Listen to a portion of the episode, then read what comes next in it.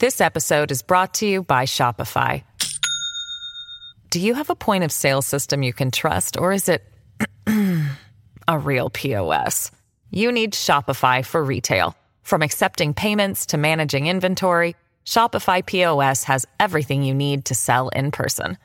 Go to shopify.com slash system, all lowercase, to take your retail business to the next level today. That's shopify.com slash system. Uh, we start today, though, with the anti vaccination protesters who entered those three schools in Salmon Arm last week. The school district has put security measures in all the schools in that school district now as a result. Have a listen to this. This is Public Safety Minister Mike Farnworth on this issue.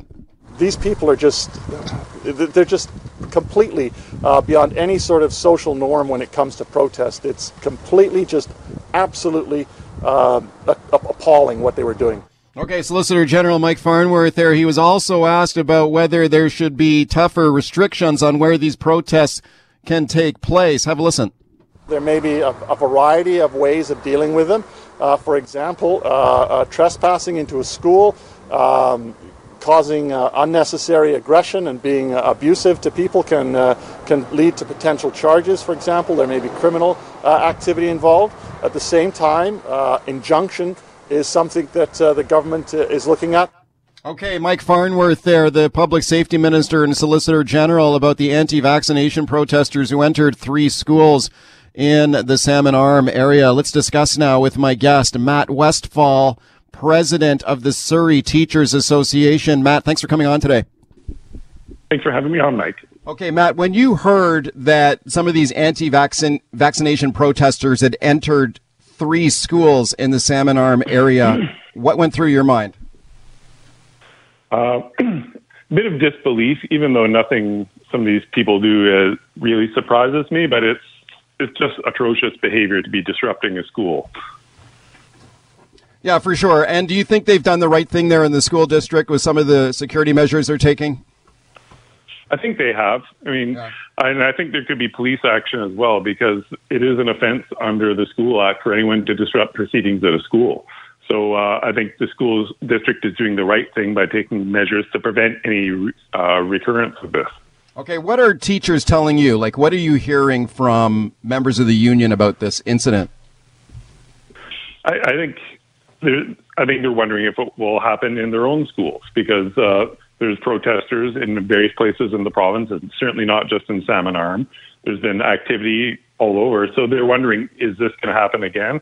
Uh, especially today, frankly, when we have over 100 schools being polling sites. So uh, there's definitely people wondering about that. Okay, these protesters were upset that there was a, a pop up vaccine clinic had been arranged at a school. And I know that's something that the BC Teachers Federation had suggested to the government, like let's get more vaccine clinics going at schools. Do you think that's a good idea? Absolutely. Yeah. Prevent, and vaccinations in schools is not a new thing. It's happened before COVID. And we know that the best measure we can have to protect everyone is that people who 12 and up can be vaccinated. And children as young as 12 are able to consent, provided they're mature enough to understand what they're doing. Right. What are teachers' thoughts right now as we get into another week of the school year starting today and the protocols that are in place to keep people safe right now? I, I, I think people are wondering whether at what point we may see cases start to go up uh, and the effects of a return to school because the protocols are not as strong as they were last school year. And another frustration people have is the lack of transparency and information about cases that are in the school, which is a big change from last year. So there's a sense that they're not being given information that they would like to have. Yeah, what kind of information are they looking for? Well, just about exposures in the school, the cases, uh, and rather than just the, the problem is they're being asked to just trust that if they were in direct contact, they will be told. But we know that last year the contact tracing process was quite imperfect and not everyone who should have been contacted was. So there's uh, a, there isn't full confidence in that, which is why they'd like to know: is there an exposure in the school? Let's let everyone know, and the right. community as well. Right. Speaking of Matt Westphal, he's the president of the Surrey Teachers Association. About what we saw last week with anti-vaccination protesters entering three schools in the Salmon Arm area. There are security protocols in place at schools throughout that school district today. Do you think there should be a law brought in provincially to prevent these type of protests at schools, maybe at hospitals too? We've seen protests at hospitals. There's growing calls for a no-go zone or a bubble zone law, as it's been called, that would prevent protests outside of schools, outside of hospitals. Your thoughts? Uh, that's something the province could consider. I mean, the, this recent incident, they're on school property, and that's something which they clearly are not allowed to do, and there's no need for an additional law for that. The principal can call the police and require them to leave, and then they have to. So, as for bubble zones, that's something to consider. It's been done in the past, but I don't believe it's okay or even legal to be blocking ambulance access to hospitals, even as it is. So, it's more a matter of enforcing the laws that are there. Yeah, you mentioned that the vaccine is available in British Columbia for kids age 12 and over. And under the laws in our province, particularly under the the Infants Act, a minor, so someone who is 12 years old, 13 years old, they don't need their parents' permission to get the vaccine as long as they are deemed to be sufficiently mature by a healthcare provider. Correct? That's how that's it works, correct. right? Yeah. Yes. Yeah. Do you think that that's a that's a good system, or do you think that you know what about parents? Like these are these protesters are saying that they were concerned parents. They were concerned about this system. Why why do you think they should people should not be concerned about that? I, well, because access to medical care is a fundamental right, and the law has been determined that if if a child is mature enough to understand the consequences, they can make that decision for themselves. So I think for those parents, they should, they, if they have that concern, they should talk to their own kids and have a discussion Yeah. about it, and and th- that's all they can really do. Yeah. Okay, Matt. Thank you for coming on today. Appreciate it. Thanks very much. All right, welcome back to the show as we continue talking about those security measures now in place at schools in that school district in the BC interior. Anti vaccination protesters entered three schools the other day in the Salmon Arm area. Let's check in with Stephanie Higginson, now president of the BC School Trustees Association. I'm pleased to welcome her back to the show. Hi, thanks for coming on. Hi, thanks for having me. What do you think about what happened here with these protesters going into those schools? You know, when I heard about it, it was just, uh, it was, I just thought it was pretty shameless activity. It was hugely disappointing. You know, it also demonstrated that we are at a very divisive time right now in society, and it really, to me, reinforced the need for a solid and robust public education system because schools are actually the place where kids really become exposed to what it means to uh, you know to get along with people who have differences of opinion and reinforce the idea of social cohesion. So it just really reinforced to me that need to uh, have a strong public education system. Yeah, do you support having vaccine clinics at schools? I, I find that question such an interesting one in this time because vaccine clinics have been operating in schools for years. Grade six and grade nine, we've been putting them in schools forever, and I know that right now there's a different level with uh, the COVID vaccine. But absolutely, I support having vaccine clinics in schools. We know that that under 12 age group is, uh, you know, going to be the largest unvaccinated population in this in in the province, and so anybody who is interacting with uh, that age group of children. So, older brothers and sisters who are in school, teachers who are in school, parents of those children, they should be getting vaccinated in order to keep those kids safe, healthy, and in school. Right. The, the protesters who showed up at this school say they were concerned about mi- uh, minor consent for the vaccine. So, under the law in British Columbia, a kid who's 12 years old, 13 years old can get the vaccine without their parents' consent as long as the healthcare provider assesses them and is, is satisfied that this is a, a, a mature child who understands what the vaccine is. And then they don't need their parents' consent. Do you, do you think that the system for that has been adequately explained to parents? Well, I believe that, the, you know, like I said, grade six and grade nine, we've been doing vaccine clinics forever. And I, as a parent of two school age children who have, who have both had vaccinations, uh, I was made very aware of that. Um, and the package that came home for my uh, child, who is, you know, already double vaxxed, well within the school time double vaxxed, but there is going to be a vaccine clinic in my child's uh, school, and the notification process was very robust. And, you know, parents have choices. If they don't want their child to be vaccinated and they are concerned, then they could keep their children home. I mean, entering a school to protest is just shameless. Yeah. Yeah. Do you think there should be a bubble zone law? I mean, people have been talking about there should be a no go zone for where some of these protests can be held outside a hospital, outside a school. Uh, do you think that should be the law in BC? You know, I, I'm I'm such a strong believer in the right to demonstrate as one of our enshrined rights to a strong democratic society. And, and I hesitate to think that we would start to limit the ability for people to have um, demonstrations and exercise their democratic rights. But this is really like our patience are wearing thin here with people who are making really bad decisions and putting those rights at risk for everyone else. And so it's a conversation that I would certainly enter into, but I would not enter into it lightly. Uh, but I do think that if people can, you know, I heard your last guest, we do have the ability under the School Act, if people are interrupting educational programming, they have to be on school property to, in order to be asked to be removed. RCMP or p- local police forces can be requested to help with that. Right. We, I, I, would like to see us um, exhaust every other effort before we start really infringing on that right. But right. people should really be careful when they start making these plans because they're going to wreck it for everyone else. Thanks for coming on. Appreciate it. Thank you very much. Have a good day. Okay, thank you, Stephanie Higginson, there, president of the BC School Trustees Association. Let's see what you think about this on the open line right now. Fred in Kelowna. Hi, Fred. Hey, yeah, I agree. Uh, I mean, there should be the bubble zone. You'd th- hope that adults could kind of manage their behaviors themselves, but I used to be from Edmonton, and I remember when they were, you know, back in the 90s, 80s, there was anti-abortion protests. They would literally physically spit at nurses going into the Royal Alex Hospital and of yeah. course, as you know, these were nurses who had nothing to do with abortions, you know, necessarily. Uh, anyway, right. but so that's kind of disappointing. But you know what? Same with these kids. Some of these some of these kids, their parents are idiots. So the, the, having a 12 year old make a decision for him or her to get the vaccine, like they do in the school with polio, rubella, measles vaccines for the last 50 years, we've all had. Uh, you know, I think the 12 year olds make the choice in some cases better than their parents. But these protesters, like, honestly, find something to do. Look for a job. How about improve your education? You know, how about take a tolerance course? How about take an anti-hatred course?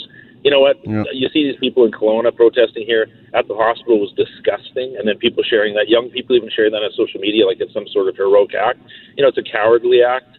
Uh, you know, pick on pick on people at the legislature. Go to the parliament. Yeah. Write your part of use your brain. Write your parliamentarian. Argue with the mayor Right. You know, don't don't overstep the line. I mean, just like teachers, don't overstep the line like that case in Salmon Arm.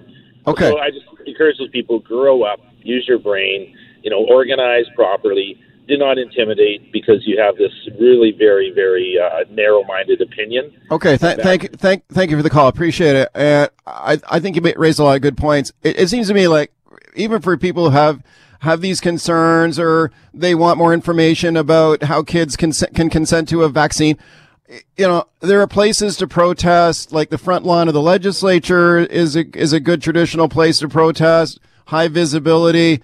Uh, you can protest there. You can certainly ask for the information that these parents say they were looking for. A, a lot of it is online right now. There, there's a very detailed description on the health ministry website that I'm looking at right now on this mature minor consent issue about how a kid who is a 12 year old kid can consent to receive a vaccine without the approval of their parents through a, a process where a healthcare provider uh, has to be satisfied that the kid is mature enough to understand what the vaccine is, what the vaccine does, the benefits and risks of a vaccine.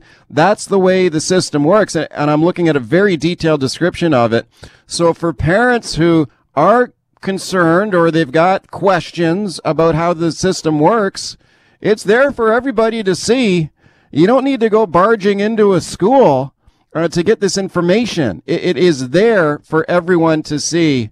Let's continue with our urban crime series now. And last week on the show, we focused on downtown Vancouver as some neighborhoods reporting an increase in break-ins, vandalism, assaults, and general mayhem on uh, the city streets. It's been a similar story in Victoria. There's been a rash of assaults against police officers in the BC capital, including an incident uh, just this weekend that involved the Victoria police chief. And he joins me now, Del Manak, of chief of the Victoria Police Department. I'm pleased to welcome him back to the show. Chief Manak, thank you for coming on today. Thanks for having me on, Mike. Okay, let's talk about what happened at the legislature and this incident that you were involved with on Saturday. Can you just like this was a um, an indigenous healing ceremony that was happening there, right? And I know you were invited there by these in- indigenous leaders to be there, correct?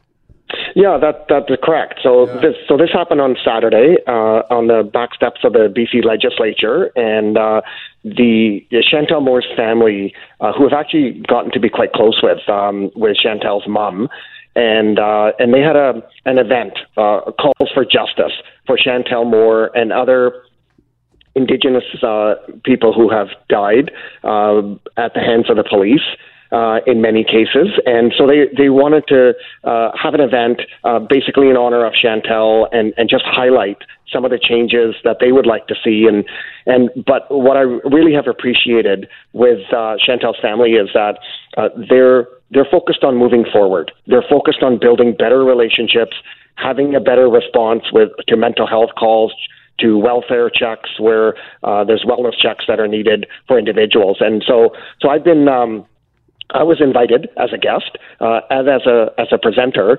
um, and because I've got this past relationships since Chantel's past, passing in June of last year, and so during this event, uh, as you mentioned, uh, I had a female that approached me uh, from behind. Uh, I was in civilian clothes, and and I had already presented, and and in fact, uh, I was honored that the family had blanketed me, which is a very very uh, like it's um it's an honorable thing to have happen and whatnot, and they accepted me that I'm working with them to make some of these changes that they so dearly want to implement with between police and, and police response with to indigenous uh, communities.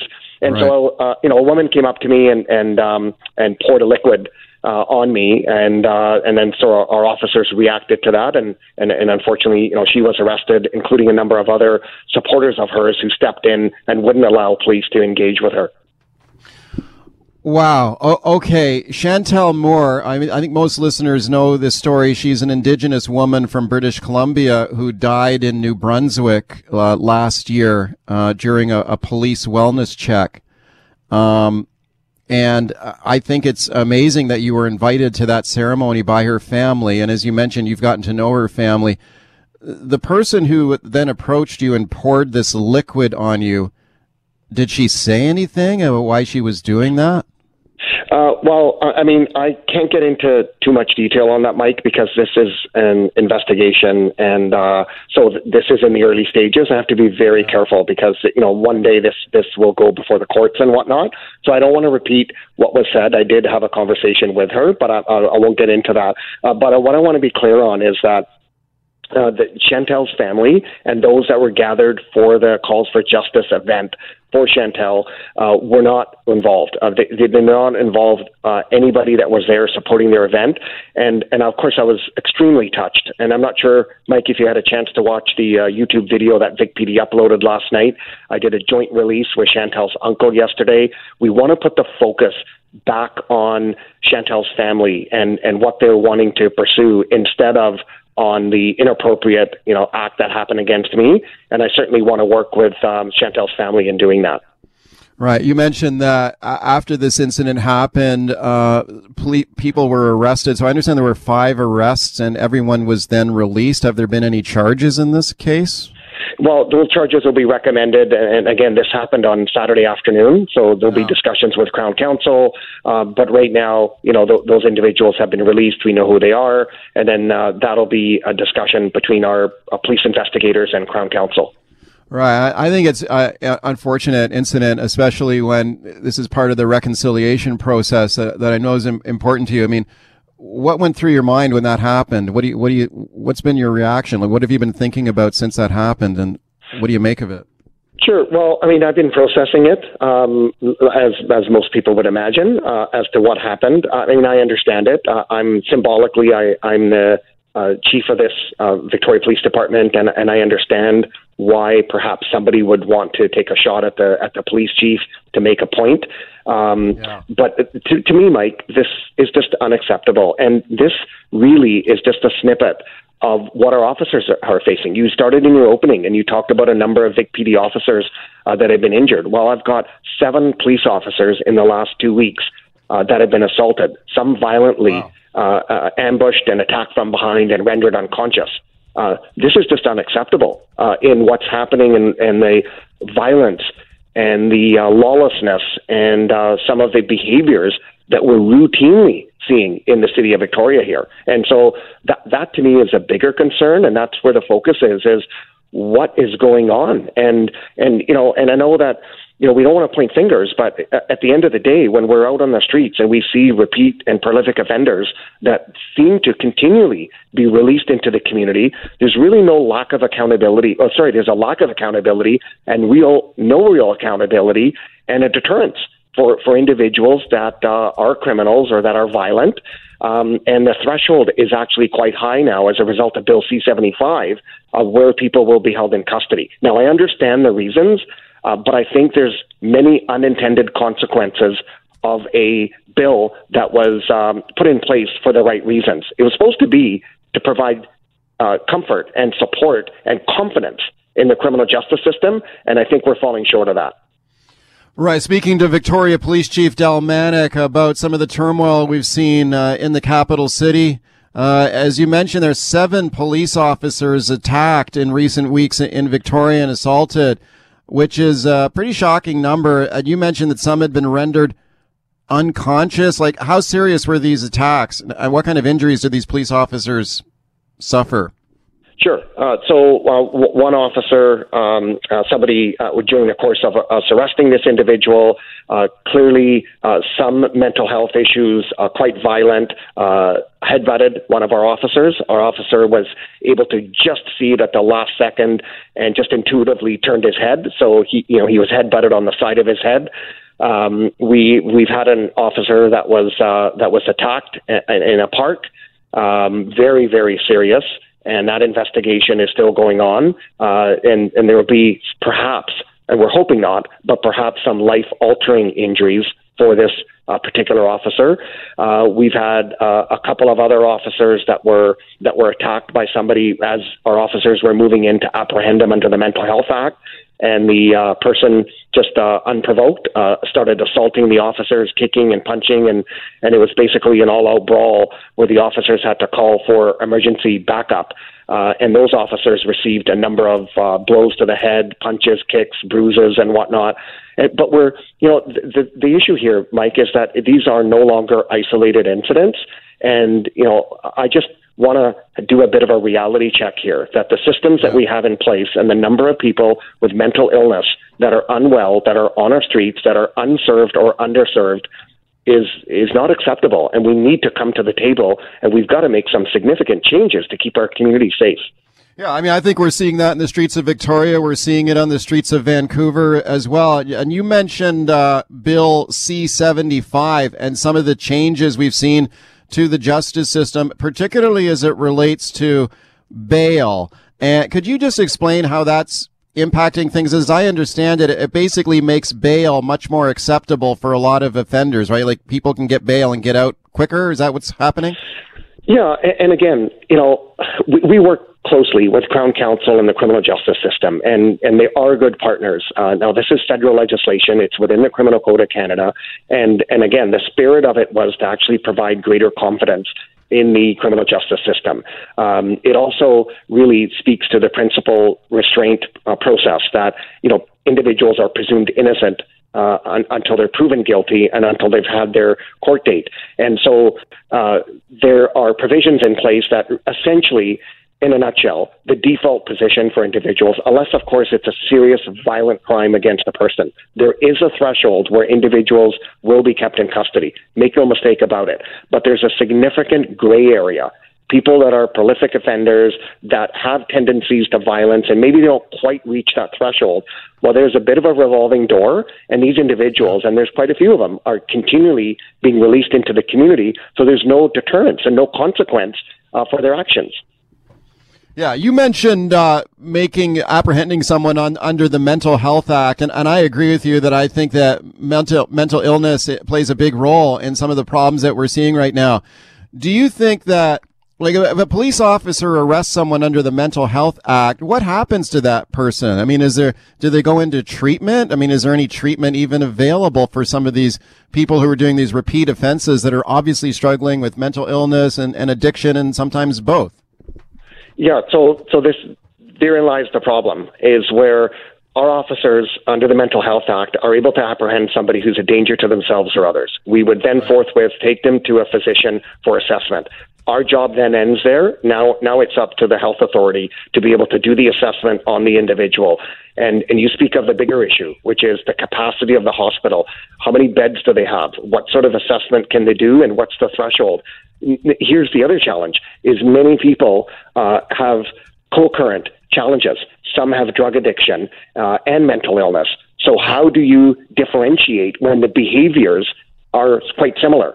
So now, if somebody's uh, high on drugs, can you able are you able to assess their mental state? And if not, do you have to wait uh, to assess that state, and then who holds them in custody during the time that you wait for that assessment to occur. And so these are really challenges of how to navigate the uh, mental health kind of spectrum, and uh, and and there are some challenges. And I know the health authorities are well aware of these challenges, and they're working hard. Um, the, the, the challenge that we have as police officers is we're in a no-win situation. Our officers are going out on the streets, and the public is telling us we actually don't really want you engaging with mental health calls, and we would really prefer civilian professionals and mental health workers, um, which I know a lot of the police chiefs, including my, myself, support that. But when there's violence and there's somebody's in a full blown crisis, no mental health professional or social worker is going to risk their safety and try to de escalate a situation when they don't have the training and the tools. So now the police have to go. Yeah, I mean, so in some cases, it's, it's a it's obviously clearly a job for the police when there's a, a threat of, of, violence and public safety is at risk. So, I mean, you can have uh, mental health interveners there for sure, but I, I, think you also need a police presence or someone and someone trained to intervene in, in cases like that. These are important issues that we're continuing to follow closely on the show. I want to thank you very much, uh, Chief Manak, for coming on the show today and talking about them. Oh, thank- this episode is brought to you by Shopify. Do you have a point of sale system you can trust, or is it a real POS? You need Shopify for retail. From accepting payments to managing inventory, Shopify POS has everything you need to sell in person. Go to shopify.com/system all lowercase to take your retail business to the next level today. That's shopify.com/system. If you're struggling to lose weight, you've probably heard about weight loss medications like Wegovy or Zepbound, and you might be wondering if they're right for you. Meet PlushCare, a leading telehealth provider with doctors who are there for you day and night to partner with you in your weight loss journey. If you qualify, they can safely prescribe you medication from the comfort of your own home. To get started, visit plushcare.com slash weight loss. That's plushcare.com slash weight loss. Plushcare.com slash weight loss. Thanks for having me on, Mike.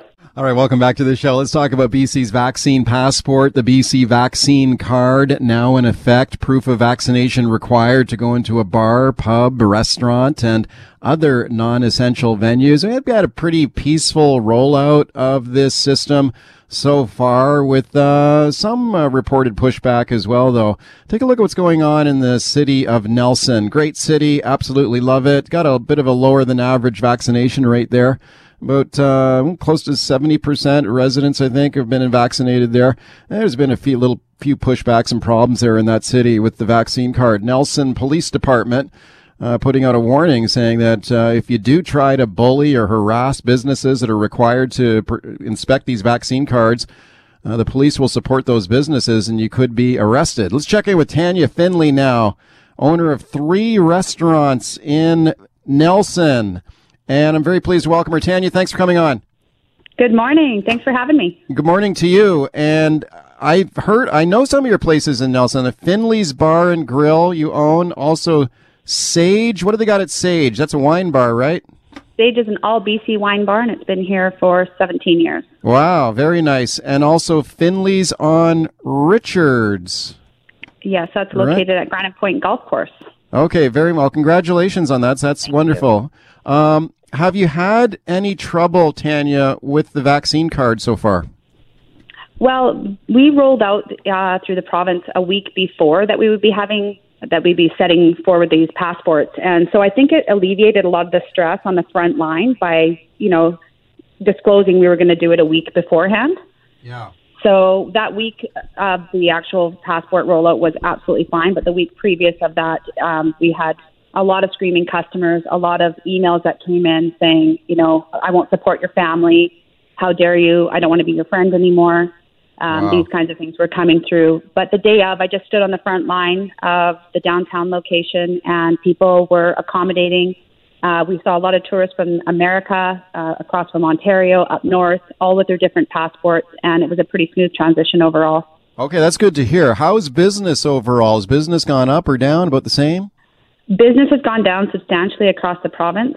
Uh, definitely, people are one, they're not sure if they have the right ID identification. I think the rollout from the province wasn't very, done very well.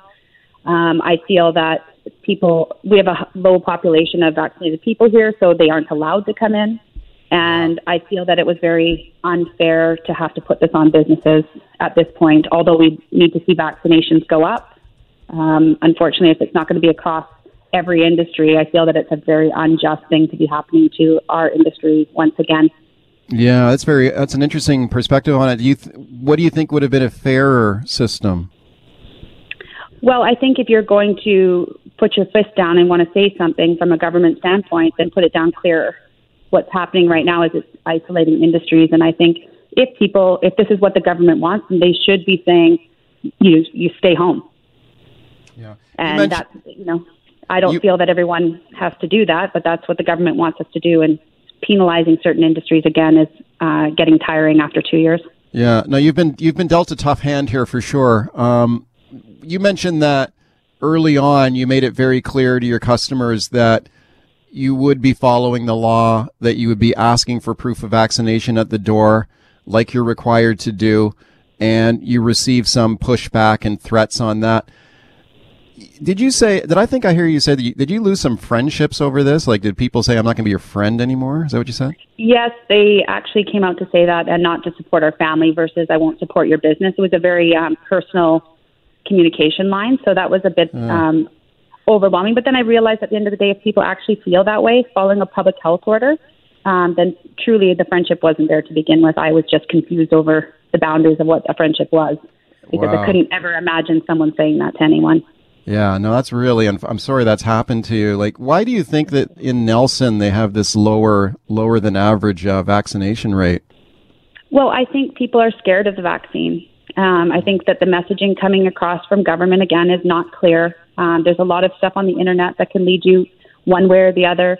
We had an individual that did have an adverse reaction in a small town um, that was trying to be vaccinated and do the right thing, or or go with that process that we're being told to do and um, it scared a lot of people. So, and I think people are confused. They think it's going to affect their body if they're trying to have a baby. I think there's multiple layers to this um, that people are concerned that it doesn't have enough time. Or they, but at the end of the day, I lived through the eye of the storm. We had multiple cases of COVID at one point in Nelson, and you saw us on the news there. And I am double vaccinated, and I did not get sick.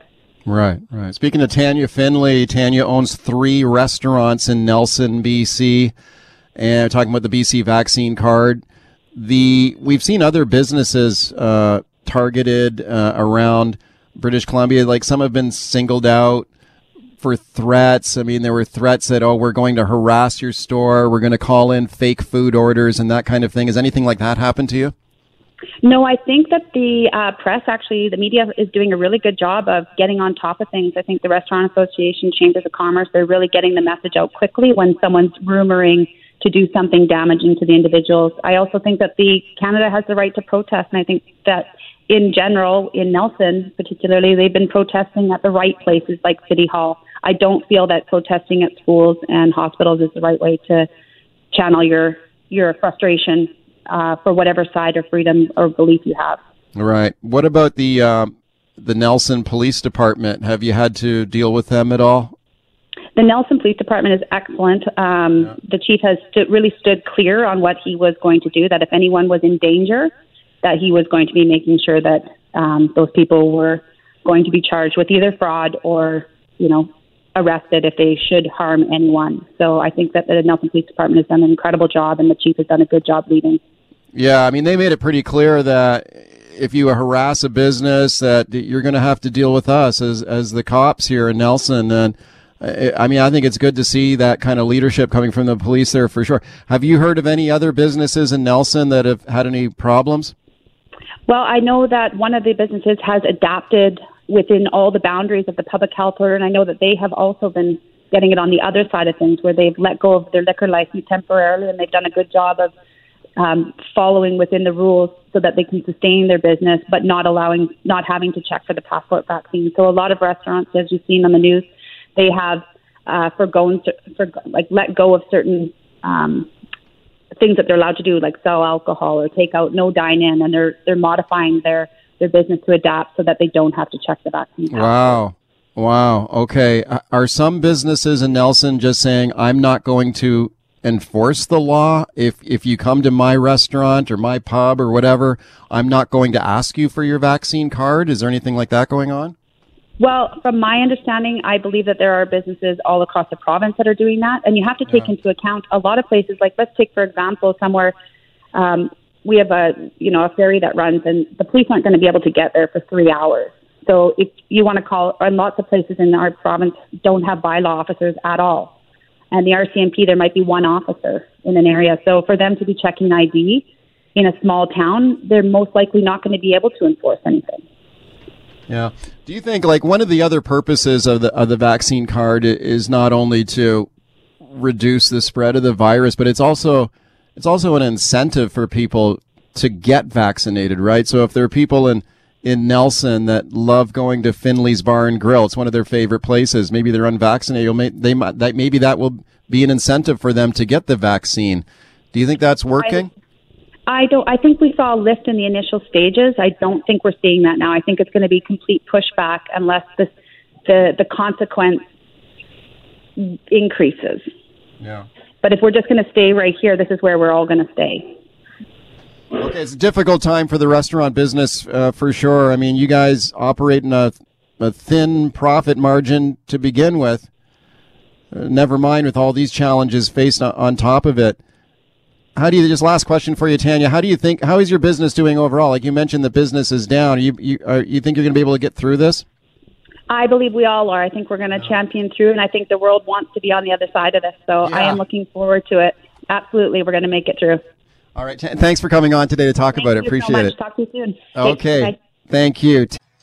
All right, welcome back to the show. Let's talk about the pandemic and the music industry now. It's interesting to see, we see uh, major concert acts getting back on the road now, largely south of the border in the United States. A lot of big shows being uh, scheduled once again. A lot of artists going back on tour, including Canadian crooner Michael Bublé on the road in the United States and he is putting safety first on his North American tour. Michael Bublé has announced that uh, they will have COVID safety protocols at his show. So if you want to get in to see a Michael Bublé show, you would have to show proof of vaccination at the door or a negative COVID test uh, to get into the show. He wants to protect his fans. He wants to protect his staff, the building staff uh, his roadies, everybody. That's the rule on the Michael Bublé tour right now. Didn't really work out in Austin, Texas, where he was forced to cancel a concert that was originally scheduled for tonight in the Lone Star State because they weren't able to put those safety protocols into play. Uh, into place that he wanted to see. Have a listen to this report here now from NBC News and their reporter Tahera Rahman. Eric Clapton is set to play here tomorrow along with special guest Jimmie Vaughan. Some of the protocols that attendees can expect include uh, optional face masks and optional social distancing. Michael Bublé's publicist tells me that they wanted more, and it's something she says every other venue that he's performed at so far has been able to meet. until now. Okay, that report there from NBC News in Austin, Texas. The Michael Bublé show scheduled there for tonight uh, has been canceled. Let's talk to Bruce Allen now. He is the manager of Michael Bublé, and Bruce Allen, for more than 40 years, a leader in the Canadian entertainment industry, guiding the careers of musicians. His company, Bruce Allen Talents, one of the most powerful management agencies on the continent, and of course, he's very well known here to listeners at CKNW. Hey, Bruce, thanks for coming on. Hi, good to talk to you, Mike. Okay, for a guy like you who's a manager and in, in this business to cancel a show uh, must be one of the toughest calls you got to make, right? H- how did this all go down with uh, Michael Bublé and his unfortunate decision to have to cancel this show tonight? Well, Michael Bublé, you know, when we when we put these shows together, they they went on sale, uh, or the show was still supposed to be in April of 2020. Okay, so people have been holding on to these tickets for 18 months, maybe nearly two years. Okay, and uh, they uh, we decided as things got worse and worse down in the United States, or Michael decided that he didn't want to risk the health of his crew, his band, or the audience. And he right. thought, and he, it wasn't a, an original idea; other people had done it also. He thought that we got to put um, we got to get them to vaccinate, and we have to have them have have a negative co- or they have to get a negative COVID test 72 hours before the show goes in.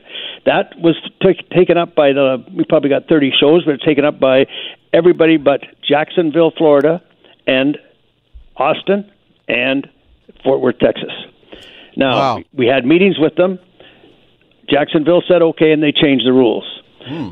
So did Fort Worth. We're playing in Fort Worth tomorrow night. There's uh, it, it's a sellout show. They're going ahead. Uh, I can't tell you about Austin. Austin said, "Listen, we have we have we have volleyball games here. I remember volleyball games here, basketball games here, football games here. We don't have any restrictions. People come, and that's the way it's going to stay." The government, the governor said that. The governor lives on the lives right across from the building. It's on the campus out there in, in Austin, and that was the end of that. And Michael just said, "Well, hey, listen, I just can't set a rule up for 30, 30, 33 shows, and then when somebody says they don't want to do it, I can't roll over. I'm not going to do that. I'm not going to put my people at risk. Yeah, boy, that's a tough call to have to make. and uh, just taking a look at Michael Bublé's Twitter feed uh, and his announcement on this, and, and he writes, Bruce, I am not a political person, but my commitment is to complete the tour and we wanted the protocols to be in place to, to keep people safe. I mean, that's got to be tough for an entertainer. There's an, that old saying, "The show must go on," right? Yep, but, absolutely. Uh, but how tough is that for a guy like Michael to cancel a show for his fans? Really really hard, but yeah. it, not as hard as, as he would can if he had to cancel it for just because he broke his leg or something. You know, that's like Elton John's just happened that he's broken his hip or something because playing with his kids, so he's having to cancel dates. This one here was he couldn't believe that he lost the argument, and either can I, because all the other people, like I said, rolled over. And Jacksonville, uh, I didn't think we Jacksonville would roll over. I thought that might be the, the toughest, but Texas is always tough. But the Texas other day was fine, and it, and, he, and so this guy, the governor, just wanted to make a statement. He made the statement, and now we're not going there. And of course, we're going to get our ass kicked by some of the people who want to go. But there's other people who said, "Hey, good on you." And you know, Michael said an interesting line to me. Mike, he said, "I want to be on the right side of history." Thank you very much. okay, that's that's really interesting. Speaking to Bruce Allen, he's the manager for Canadian singer Michael Bublé. It's interesting to hear you mention the Texas governor there, Bruce, and that uh, he had brought in an order there in Texas that any facility that receives government funding could not require their customers to provide proof of vaccination. Now, this venue where Michael was going to play tonight, the Frank Erwin Center, is on the is on the campus of the University of Texas, uh, as I understand it. That's right. So I wonder if do you think that's one of the reasons why they, they didn't want to bend and put in a proof of vaccination requirement because they, it could cost them state funding? Um, I would hate to think so, but I think when, yeah. now that you say that, it makes sense.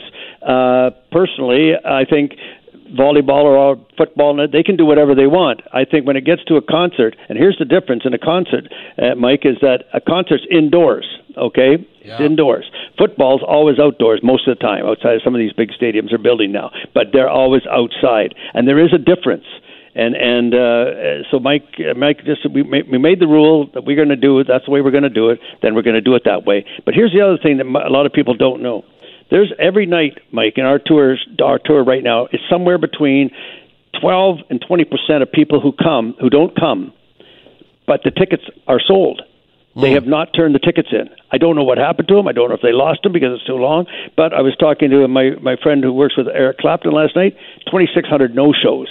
Wow. Okay, no shows. Okay, they paid for the ticket and decided maybe they got up and said, "I don't want to go. I'm afraid to go. I don't want to do this. I don't want to do that." But twenty six hundred is a lot of t- tickets out of a night. You make holes in the audience like that. Yeah, it sure is. Have you had any people, Bruce, on the tour, Michael Bublé's tour, who have said, well, I did buy a ticket to see Michael Bublé, but I'm not vaccinated, so I, I want my money back? Oh, absolutely. Oh, absolutely. We got that it, when we when we made that announcement uh, as tour wide announcement. We had 6,500 re- refunds inside of five hours. Wow. They're not going to put. They're not going to. They're not going to get the vaccination.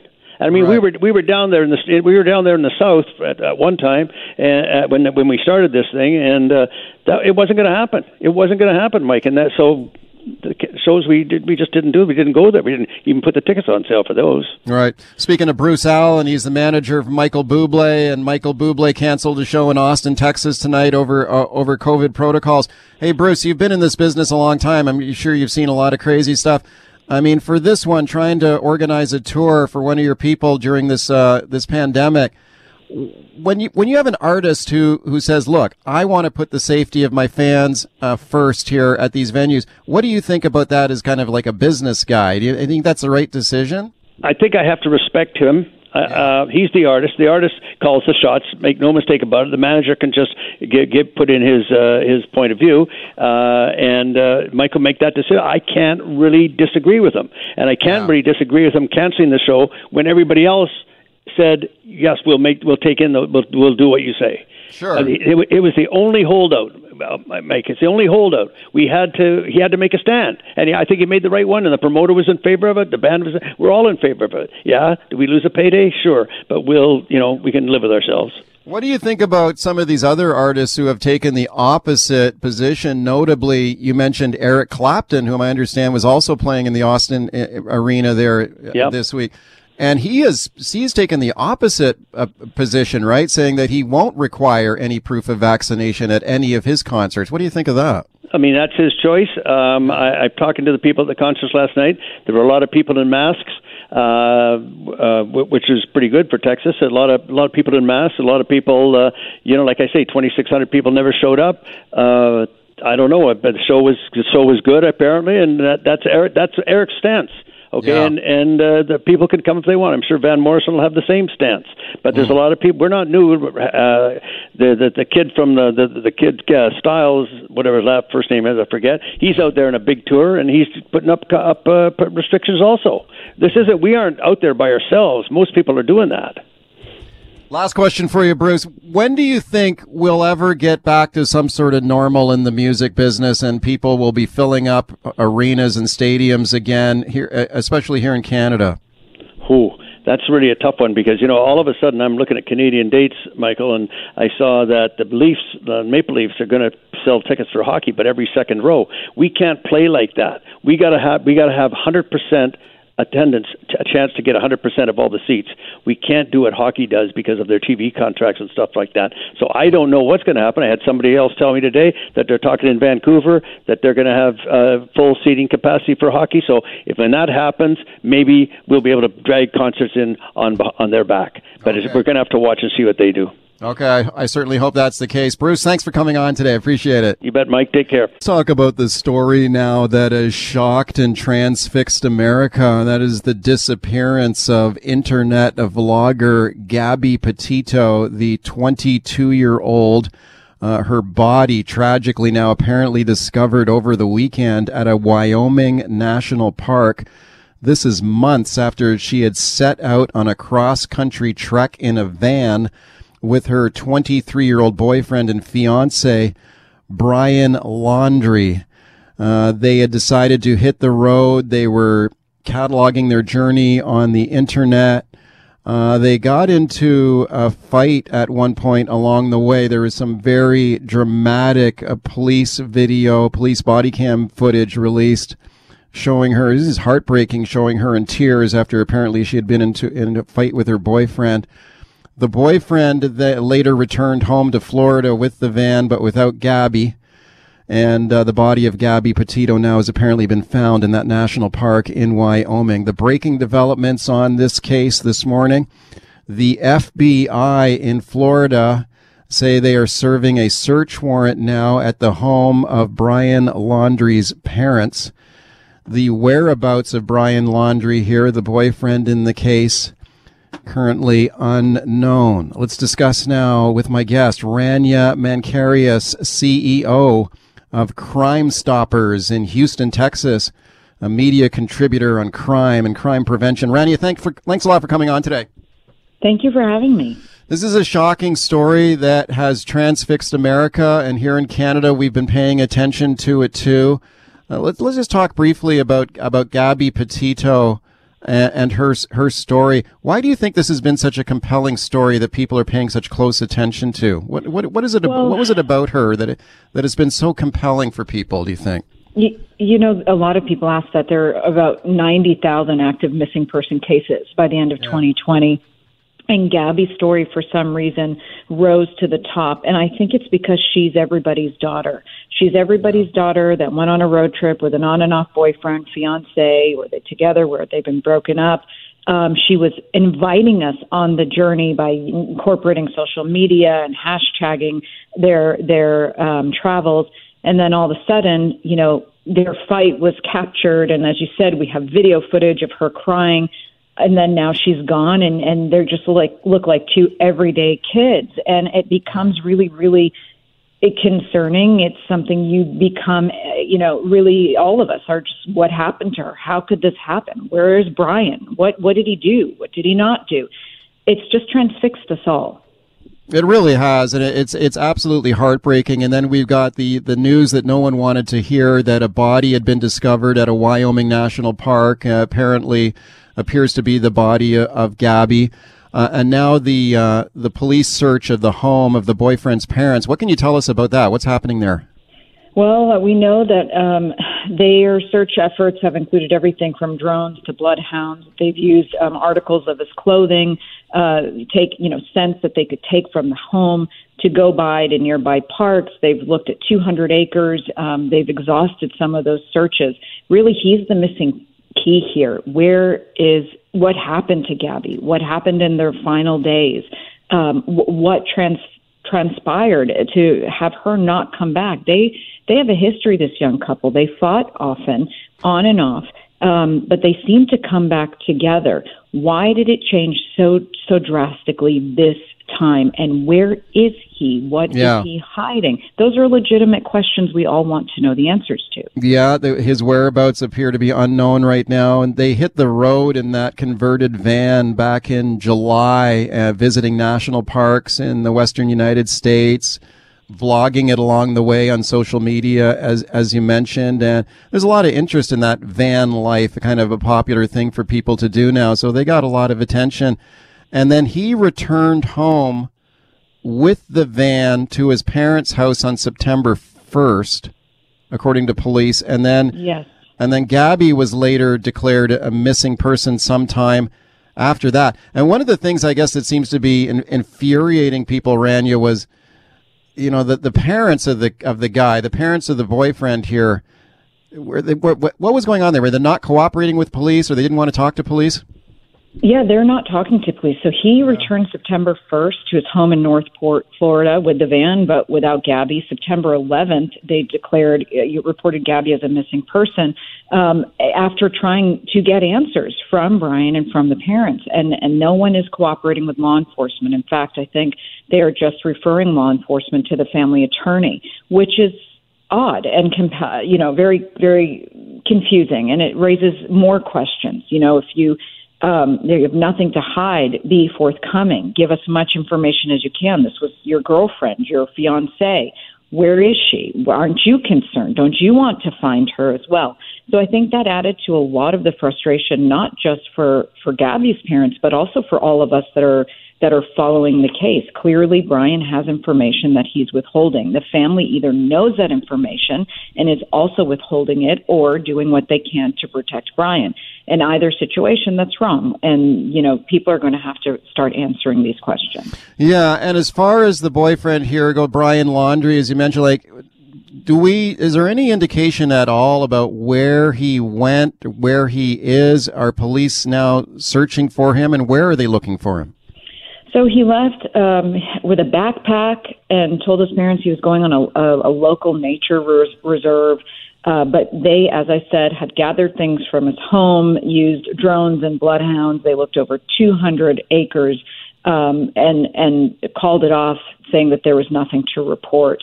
Um, I think the last place they were looking at was Carlton Reserve in Sarasota County. There, you know, there are a lot of questions left unanswered here, and it's certainly the beginning of a very, very interesting investigation, and one again we're all very um, interested to see what happens. Uh, he's not wanted for a crime at the moment, um, but that obviously will change or could change as the investigation continues.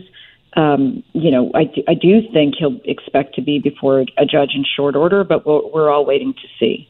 Okay, last, last question for you, Rania. We had a search warrant executed by uh, the FBI here in the last few hours any indication? It sounds like reports from the scene say police could be seen taking out some boxes of material from out of the parent's house.